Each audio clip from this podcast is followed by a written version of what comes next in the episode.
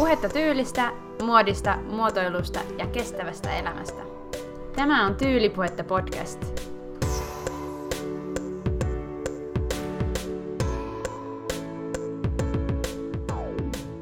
Hei ja tervetuloa kuuntelemaan Tyylipuhetta podcastia ensimmäistä Rocket Like Your Granny postaussarjan jaksoa. Rocket Like Your Granny on leikkisän nimi postaussarjalle, jossa puhutaan uusista, vanhoista, ajankohtaisista tyyliaiheista – Sua saattaa kummastuttaa tämä postaussarjan nimi, joten lyhyt pohjustus sille.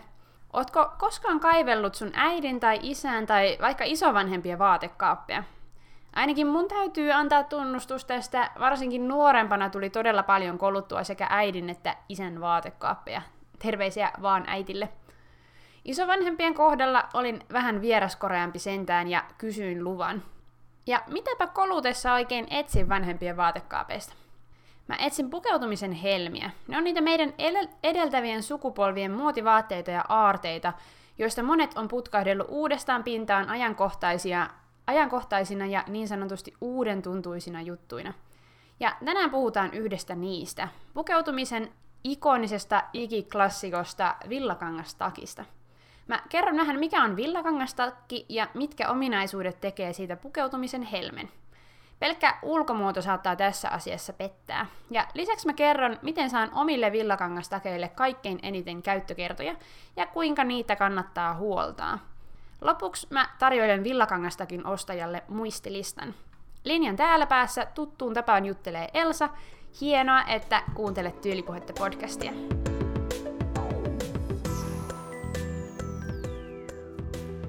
Alkuun olisi tosi hienoa käydä vähän villakangastakin historiasta – tässä on vaan pikkuinen ongelma.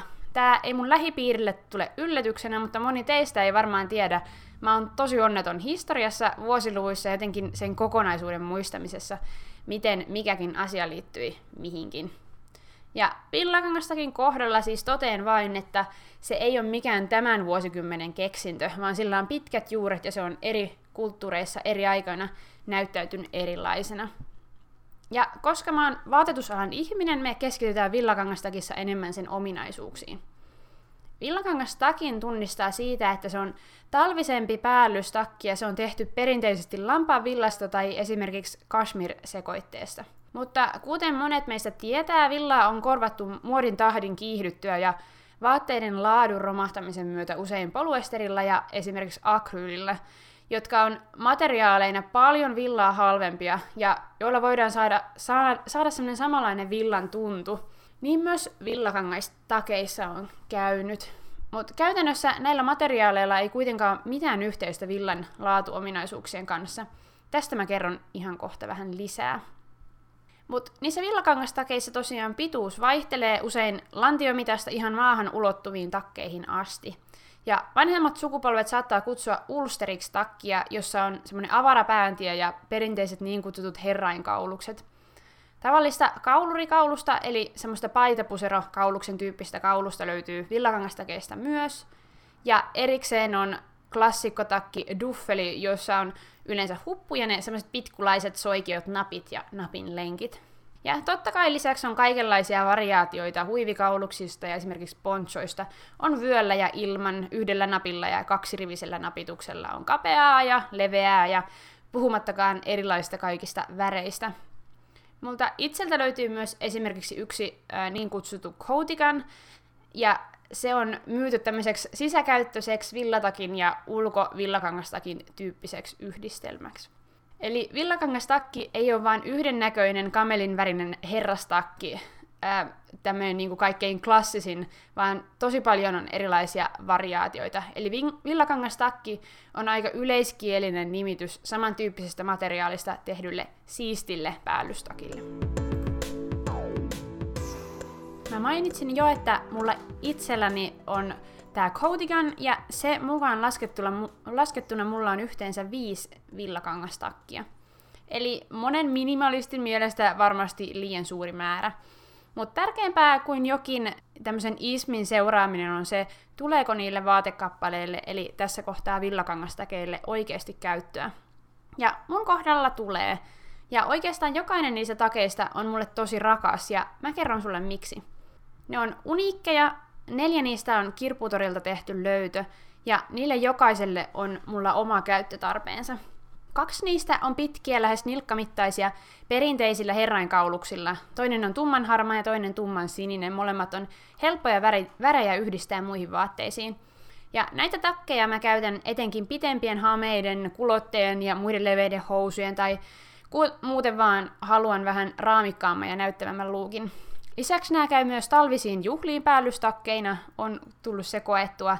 Ja näissä takeissa no, on keskenään värin lisäksi vähän eri leikkaukset ja luukki. Ja nämä on oikeastaan tullut mun lempitakeiksi.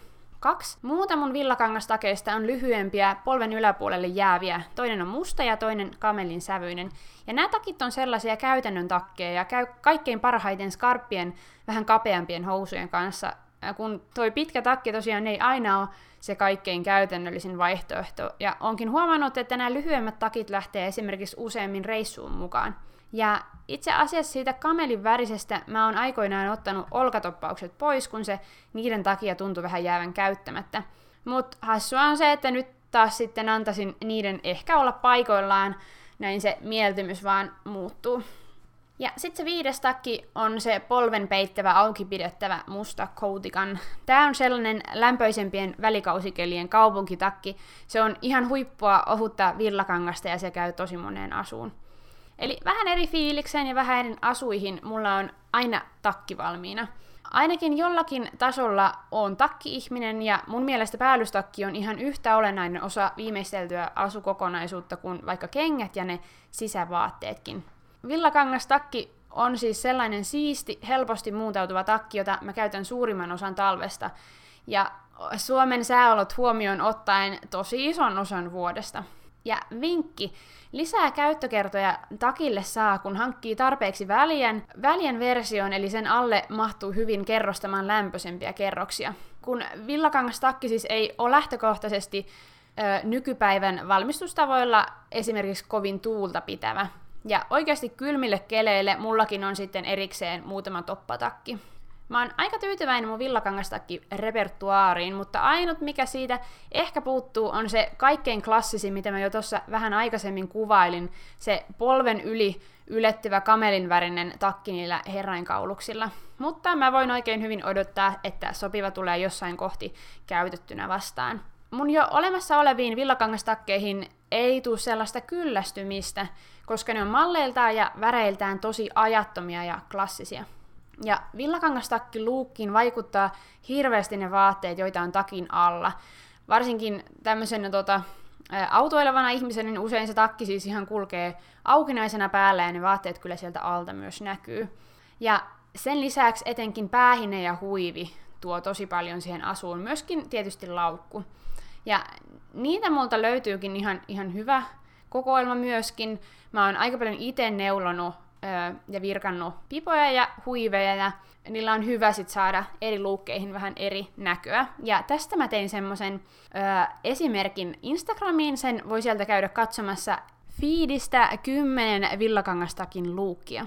Ja hatut ja huivit on isossa osassa villakangastakki pukeutumista, koska ne tosiaan A pitää lämpimänä ja B saa eri takkeihin tosi hyvin vaihtelua.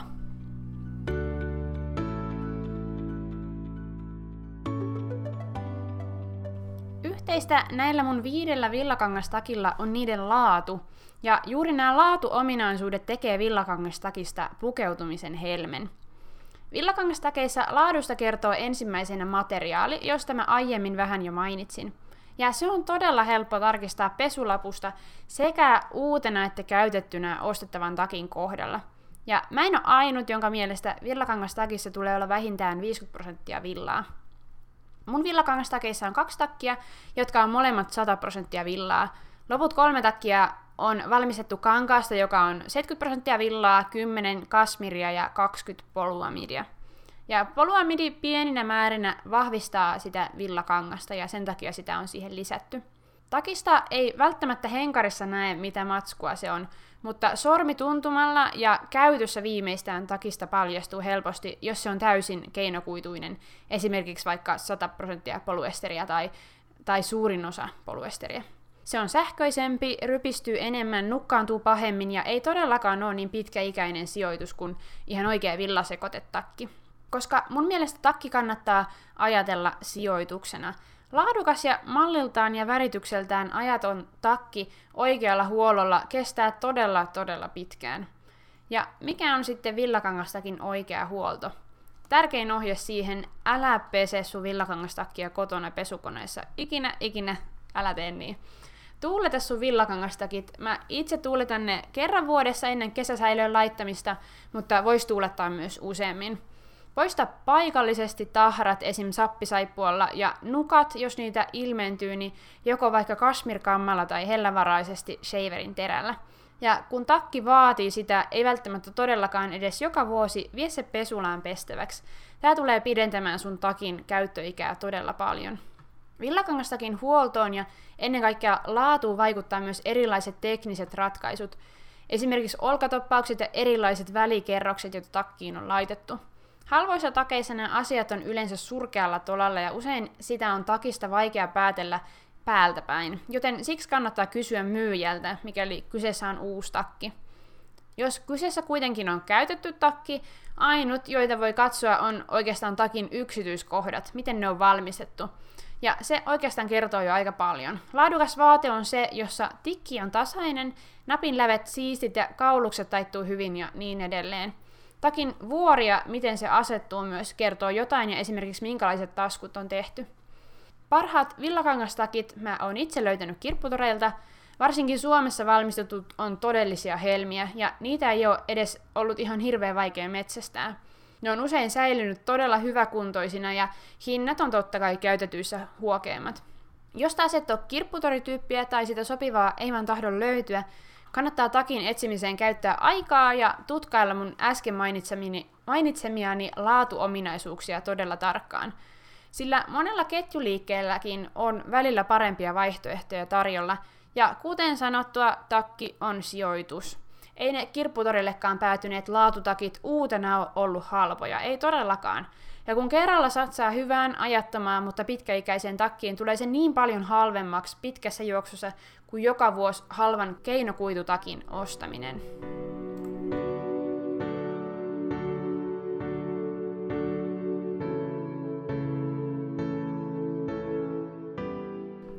loppuun vielä villakangastakin ostajan muistilista.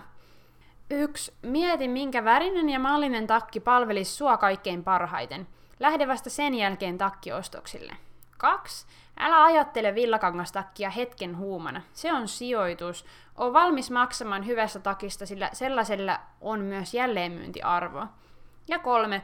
Katso materiaalin lappua, se kertoo jo tosi paljon. Tutkaile lisäksi takin yksityiskohtia ja ompelun jälkeä läpi ennen kuin teet ostopäätöksen.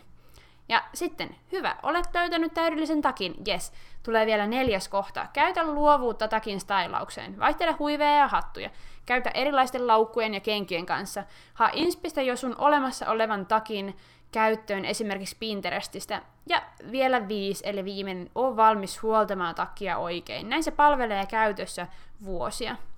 Aika paljon asiaa pelkästä villakangastakista, mutta kuten sanottua, se on yksi niistä vaatekaapin helmistä, joka myös oikeilla toimilla säilyy pitkään. Mä taisin tässä jaksossa jossain kohtaa sanoa mun takkien olevan tärkeitä mulle. Oikeastaan mä rakastan moniakin mun vaatteita ehkä jopa liikaa. Onko se huono vai hyvä juttu? Tästä aiheesta mä juttelen teille seuraavassa podcastissa ensi torstaina. Jos Rocket Like Your Granny postaussarjan ensimmäisestä podcastista oli sulle hyötyä, voit kertoa sen Instagramissa at tyylipuhetta.